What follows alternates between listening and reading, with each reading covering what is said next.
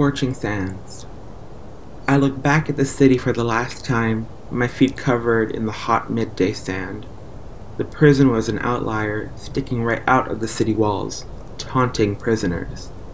I chose to walk out because I refused to be hurt by the ones I loved. And I did it for me. And now I walked alone in the vast desert fending for myself.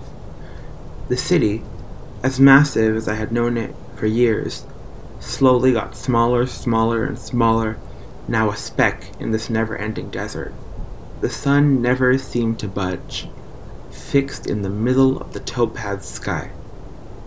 I saw the large birds circling the sky, and I began to think. How am I as lonely and isolated as these birds, yet I do not feel free? How can I have a forever expanding open area to myself yet feel so trapped? How is it that I can feel less isolated all alone in a space than I do now?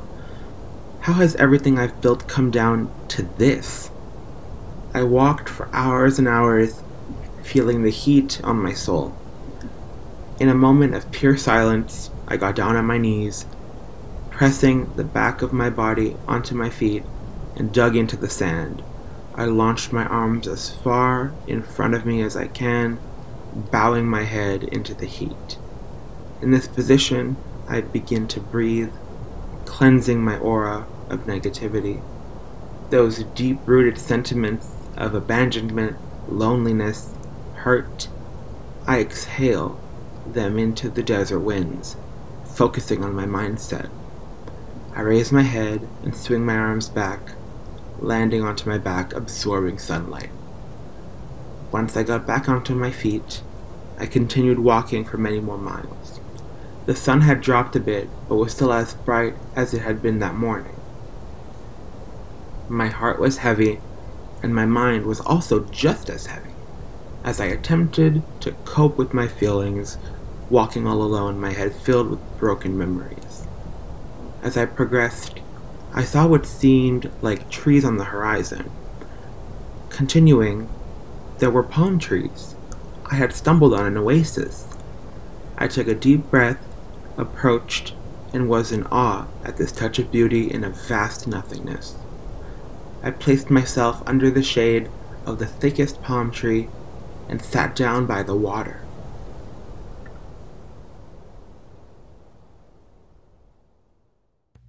Chapter 3 Oasis Well, things have taken an absolutely brutal turn for the worst since we last saw our main character.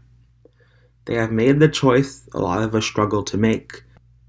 You either cling to unhealthy relationships you know will not do anything but cause you unhappiness or cut off ties. As our character makes this decision to leave the city and walk into the desert, this choice brings with it a lot of hardship. Once we cut ties and wash our hands of negative connections in our lives, we often get sucked into a cycle of isolation and inner turmoil caused by this vacancy, one that takes time and work to heal from. To be honest, no matter how many times it has and will happen to me in my lifetime, I'll never get used to the walk in the sand. The trajectory between hurt and healing is long and often lonely. Luckily for me, I've had people in my life, notably my parents and my therapist, as resources through the desert of isolation. I've had several run ins with episodes of depression, and each outcome is quite different. The most recent episode is one that's still ongoing, all thanks to the pandemic we're currently living through. If anyone many years from now is listening to this, the beginning of the 2020s was an absolute mess. Because I've been at home, cutting off from any social interaction, I've been coughing up sand for the past few months, unable to stop choking for good. Something I've discovered a few years ago is that sadness, as much as it is unpleasant, is a fundamental part of the human experience. While it varies from person to person, unhappiness is bound to happen to all of us, which is why there must be some worth to it if it is so enshrined in who we are. Personally, I am someone who believes that what makes the good seem great is that its contrast with the not so great is so stark. If you have the proper tools, resources, and emotional skills, moments of sadness can turn into great learning experiences. I, for one, have used my time in the desert to dig through my past and evaluate where my life has taken me since my last check in. I've been able to use some of this time to learn from mistakes, mend my broken bond with my own emotions that I may have suffered, and accept forgiveness from myself. While this sentiment is all great in theory, it really does vary from person to person. For instance, those with severe mental health issues or those with disabilities may not be able to go down this path because it can cause additional hurt. If you are in a moment of sadness that gets so bad to the point of long term damage, then we're in different territory. Because of our social, political, and economic structures governing our society, many people simply do not have access to the resources I've had to guide them through the desert. I think that the government should play a larger role in making sure that everyone has access to affordable mental health services because oftentimes that is really the key to improving people's lives. I am a huge believer in fixing the discrepancies within our society that allow people's mental health to suffer due to lack of resources, but I'm also a believer in giving people tools to do what they can until access is given to these services. What I've learned in this rugged desert is it's often really hard to get out of it. Depression is something that affects millions of people and in a variety of different ways. For me, it hasn't been something I've been able to defeat like a monster in a cartoon, through which I'd get the skills to defeat it again when it returned. The way I've been affected by depression is that I've visualized it as a dark cloud over my head. When I'm in control of my emotions, able to put dark thoughts of trauma behind me, the cloud stays white and fluffy.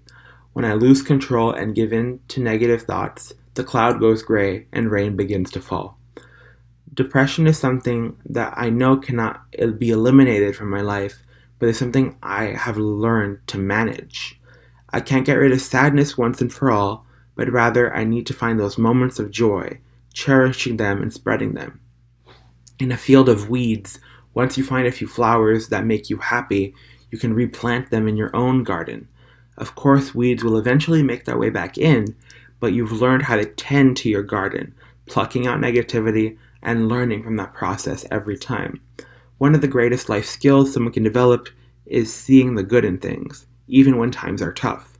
It won't make the bad go away, but it'll help you manage the unhappiness better.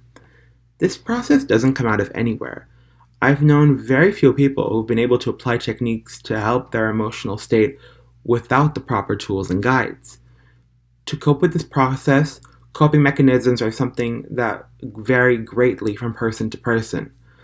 What may work for me may not work for others. For me, some mechanisms, beside therapy, have been the most helpful all surround art. Whether it's going to museums and exhibitions, finding artists online, painting and drawing, listening or making music, art is such a powerful tool. If it hasn't been made clear yet, Writing is my favorite kind of art to make.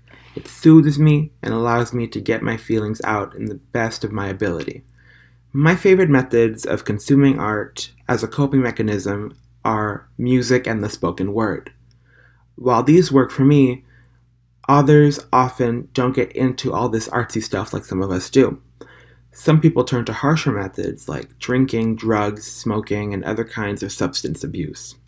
Once again, these kinds of coping mechanisms are often symptoms of larger systemic issues, which is why I think it's so important for the government to help those who seek it but are in too deep. Coping varies from person to person, but it is a core part of the healing process.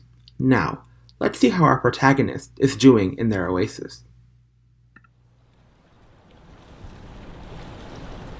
Fresh water. As the day turned to evening and the sun turned the sky a blazing pink, I got up from under the palm tree where I had been napping. I stood up, reaching my arms to the sky, and stretched to the fullest, admiring the beauty of my now comfortable isolation. I collected some fallen branches and sticks, along with dried palm shreddings, and made myself a little campfire. I clung to stones until sparks lit the kindling. Because the sun was lowering, I felt the winds get chillier. So I reached my hands out into the fire, blessing my palms with the gentle heat of the flame. Taking the longest and heaviest stick I could find, I took a large rock and began sharpening it into a spear. Pressing my hands into the sand, I stood up, grabbing my spear and heading to the water. A few seconds later, I bent down and felt the coolness of the water with my hand. I got on my knees close to the bank, looked into the water, and saw a few fish. Quickly grasping my spear, I lunged it into the water, but I missed.